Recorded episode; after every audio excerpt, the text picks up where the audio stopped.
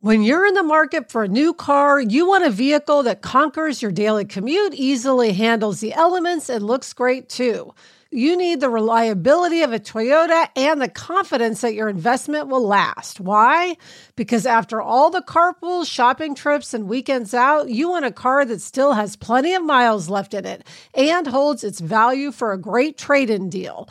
That's where Toyota leads the pack as the number one resale value brand for 2024, according to Kelley Blue Book's KBB.com. So check out the all new, fully redesigned 2025 Camry or test drive a stylish and affordable Corolla sedan or hatchback. And remember, when you choose Toyota, you're not just buying a car for today, you're investing in trade in value for tomorrow.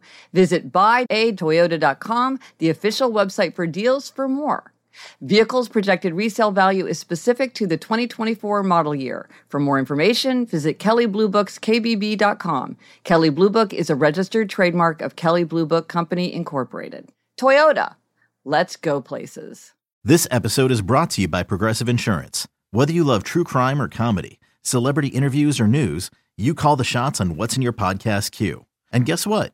Now you can call them on your auto insurance too with the Name Your Price tool from Progressive. It works just the way it sounds. You tell Progressive how much you want to pay for car insurance, and they'll show you coverage options that fit your budget.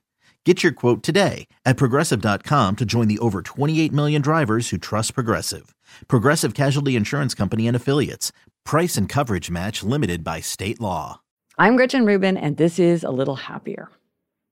The other day, I was talking to some friends about something that had happened to the son of another friend of ours.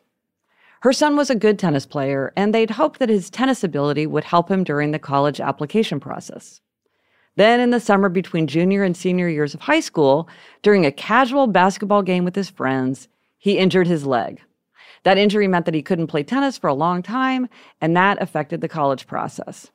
Ah, I would have been so angry, one friend said. It's so irresponsible to take a risk at such a crucial time. Another son has a son about the same age who is a very serious ballet student who wants to join a professional company next year. She said, My son wanted to go skiing with a friend, and I said, Honey, this is your audition year. It isn't the year for you to try skiing for the first time. But another friend disagreed. Really, she said, can't a kid play a game of basketball without worrying about his future? After all, Michael Jordan had his love of the game clause. I was intrigued. I'd never heard about this love of the game clause. What is that? I asked. Is that real? Sure, it's real, she said. And later I looked it up.